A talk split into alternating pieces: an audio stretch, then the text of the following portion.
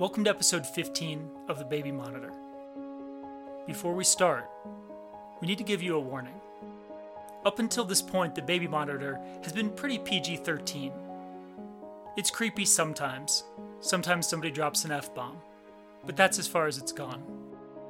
This episode is not like that. It features graphic descriptions of assault and murder.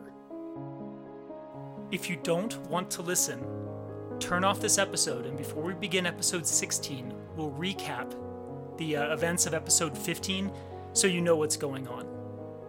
If you do want to listen, brace yourself. This is the Baby Monitor.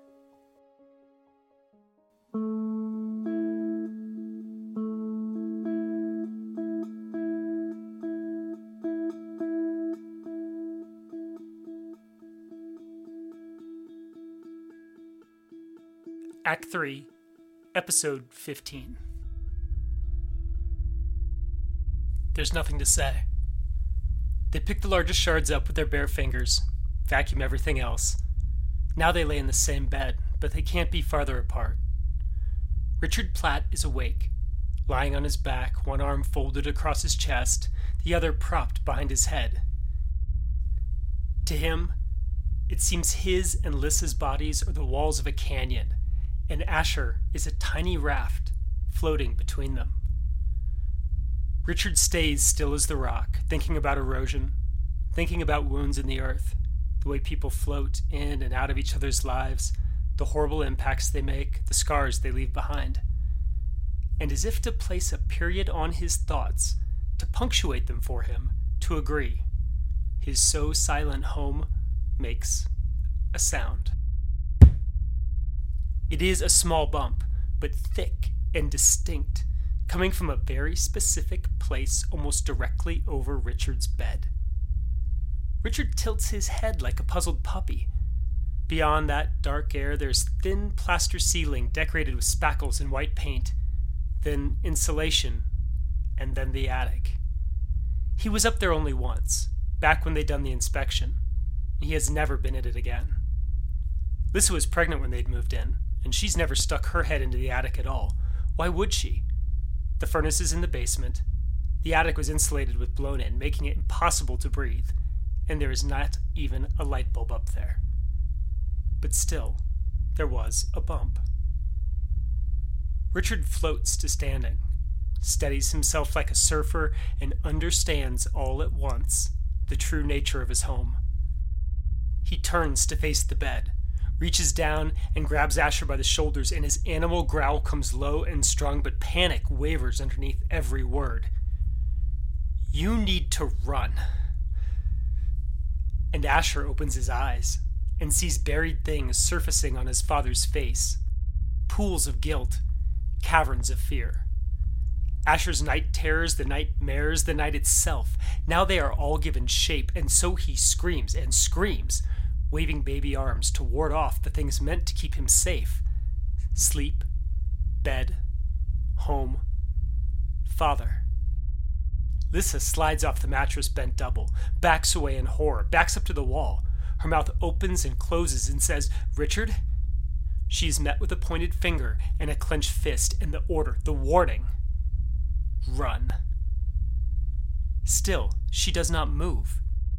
Lissa covers her stomach with one forearm and spreads the fingers of her other hand across her cheek as if she's been punched and is trying to shield herself. But she does not move, and so Richard grabs the sheets and rips them away, exposing their son to the night and everything in it. He looks at Lissa and points at the baby and says again the one word Run. She darts forward and scoops their baby into her arms and backs away, and then Lissa Platte runs, light steps barely touching the stairs. He hears her lift her keys from the island and then turn and yell, Richard, I'm going to the hospital. And plead, Richard, are you coming? Come with us, Richard. But Richard does not answer. And finally, she makes the decision he knows inside she will. The garage door opens. The Camry starts. His family is gone. Richard is quiet now, and so is his home. He pulls on his jeans and boots and takes a pocket flashlight from his bedside table and then crosses the room with the determination of a monk. He lifts the hammer from where it rests on the dresser and walks into his son's room, where the door, the only door to the attic, waits above the crib. A four foot by four foot inset in the ceiling. He hooks the hammer over the side of the crib by its claw, stands on a chair and reaches up, up to slide the trapdoor aside, and then leaps, catching his fingers on the 2x6s, using that momentum to propel himself into the attic.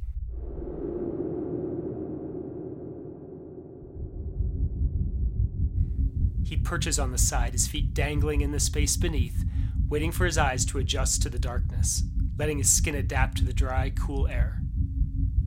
After a moment, he clicks on the flashlight and shines it first in a fast arc and then more methodically. And everything he sees, he has to stare at a long time before he understands it, can accept it for what it is. Along one wall, the blown in has been scooped aside to make room for a blanket. Clothes, his clothes, his missing sweatshirt, have been draped casually over rafters. In a far corner, there's a neat little pile of trash wrappers and tins and milk jugs. There is a room here, a cave, hollowed out of the high rafters of the Platte's quietest dreams, and someone was burrowing in, making this dark space a little larger every day. Richard grabs the beam and lowers himself back down into the nursery to think. He sees Churchill sitting in the crib and goes to touch the stuffed animal, and it is only now that he can feel himself being watched. His neck snaps to the ceiling, and up there, there is a face framed in the attic door. A face covered in a horrible rubber gas mask, big bug eyes staring down where Richard stands, next to his son's crib.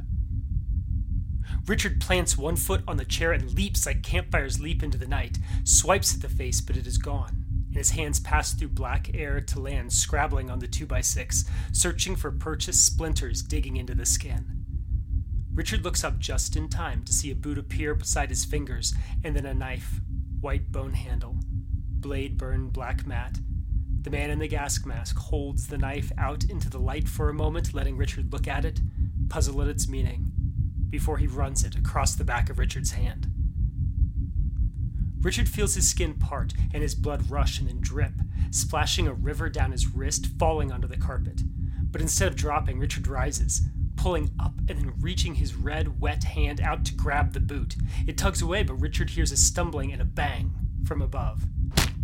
The man has smacked his head against a rafter. Richard pulls himself into the attic and hauls himself to his feet, and now the two men stand face to face, balancing cautiously on the wooden beams. The light floods around their ankles, curling into the air, drifting up among wafting particles of fiberglass and dust. Richard slides a foot forward, careful, careful, knowing a slip off the beam and into the insulation might send him tearing through the ceiling onto the second floor. Richard breathes in and can feel fiberglass eat at his neck and his lungs. You tortured him, he says. You tortured my son. The words come out almost as questions, as if he can't believe the depth of what he is learning as if this man, this form, this shape might rip off the gas mask and tell him, No, nothing like that. You have it all wrong. You stayed here with us. Richard cannot see behind that mask, and he needs to see. He takes another step, and the form steps back. Richard takes one more step, just misses the beam, and he wobbles, and now the form is on top of him, pushing him by the shoulders. Richard cannot step into the insulation and so he must let himself fall flat, and as he does, he feels a rib squeeze and crack as he splats across the beams. Fingers of fiberglass reach up to make tiny cuts in his face, in his forearm, in his eyes, and he can sense the form coming for him, so he kicks out blind, both feet flailing in the air. He feels the toe of one boot catch and pulls hard. The man in the gas mask stumbles, hands windmilling wide to catch him, but it is too late. He has fallen across the trap door, and now his body is outlined by the light curling up from the nursery into the darkness. And Richard heaves himself at that light, covers the man's body with his, pinning him against the trap door. As the man's hands scramble for purchase, Richard drives both elbows into his lower back, shoves, trying to stuff him through that 4x4 entrance. He lifts and pushes, lifts and pushes, bouncing with all his weight until the man's spine snaps, and he folds in half and falls into the nursery.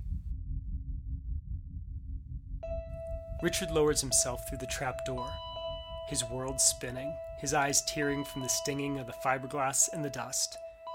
He spreads his feet wide apart on the carpet, reaches down and strips away the gas mask to look into the eyes of a man he knows but has never met. You lived with us, he whispers, still assembling the awfulness of everything in our home. The man on the carpet coughs blood. Suddenly, Richard's stomach seizes and he cannot look at this man any longer. So he steps away, walks in a circle around the nursery, comes back, and when he does, his eyes are so full of tears he cannot see anyhow. The blood is still flowing from the knife cut on his hand, dripping down onto the carpet. He makes a wet fish, shakes it, says, What was I supposed to do? What good could I have done? He walks another circle around the nursery, trying to find his breath. He pounds his chest, stamping red across his shirt. My son, my son needs a father. Is this a joke? Because the man on the carpet starts laughing. He laughs and laughs so hard, tiny droplets of blood spew into the air, a thin fountain decorating his lips and his cheeks. A father needs a son, he says, like it is a punchline, and the world will roar with him. Richard says, No, you are not going to put this on me. You were playing in the road. That's on you, not me. That's on you. But the man on the floor coughs again. I went to his grave every day until I saw you. Richard crumples to his knees, reaches out, takes the man's hand in his, clutches it to his chest. Asher, he begs, that's my son's name. Asher had just been born.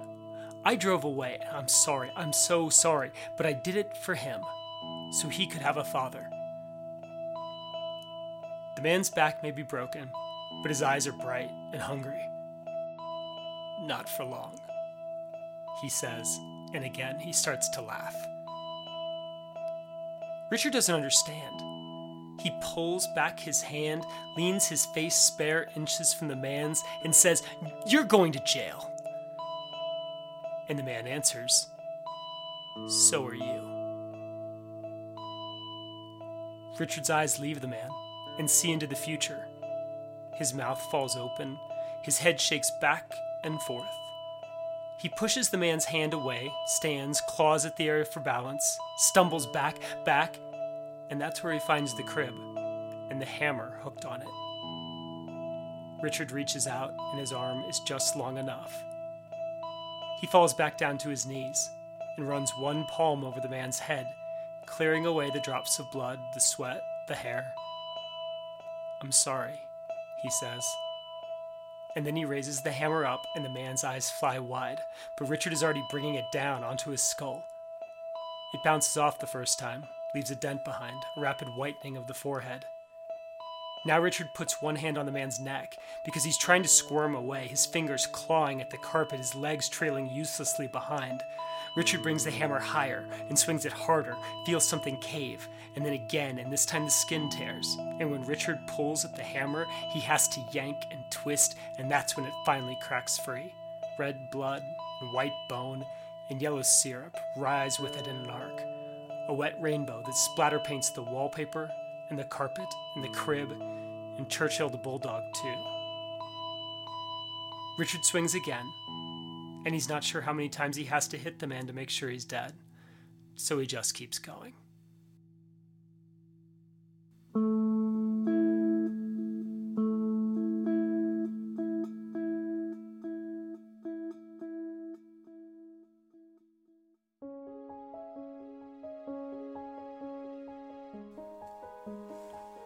There are just two episodes left in The Baby Monitor, a podcast of family horrors, and just a few more revelations to go. But in the meantime, we have some big news. The novella, The Baby Monitor, a novella of family horrors, is live on Amazon now. And if you'd like to support the podcast, you can do one of a few things. You can go rate the podcast wherever you're listening to it on iTunes or on Stitcher, or you can go to Amazon and purchase the novella. If you've got a Kindle, it's just 99 cents for the next month. It would let us produce more podcasts like this one. Thanks for your support, and we're hoping you're enjoying The Baby Monitor, a podcast of family horrors.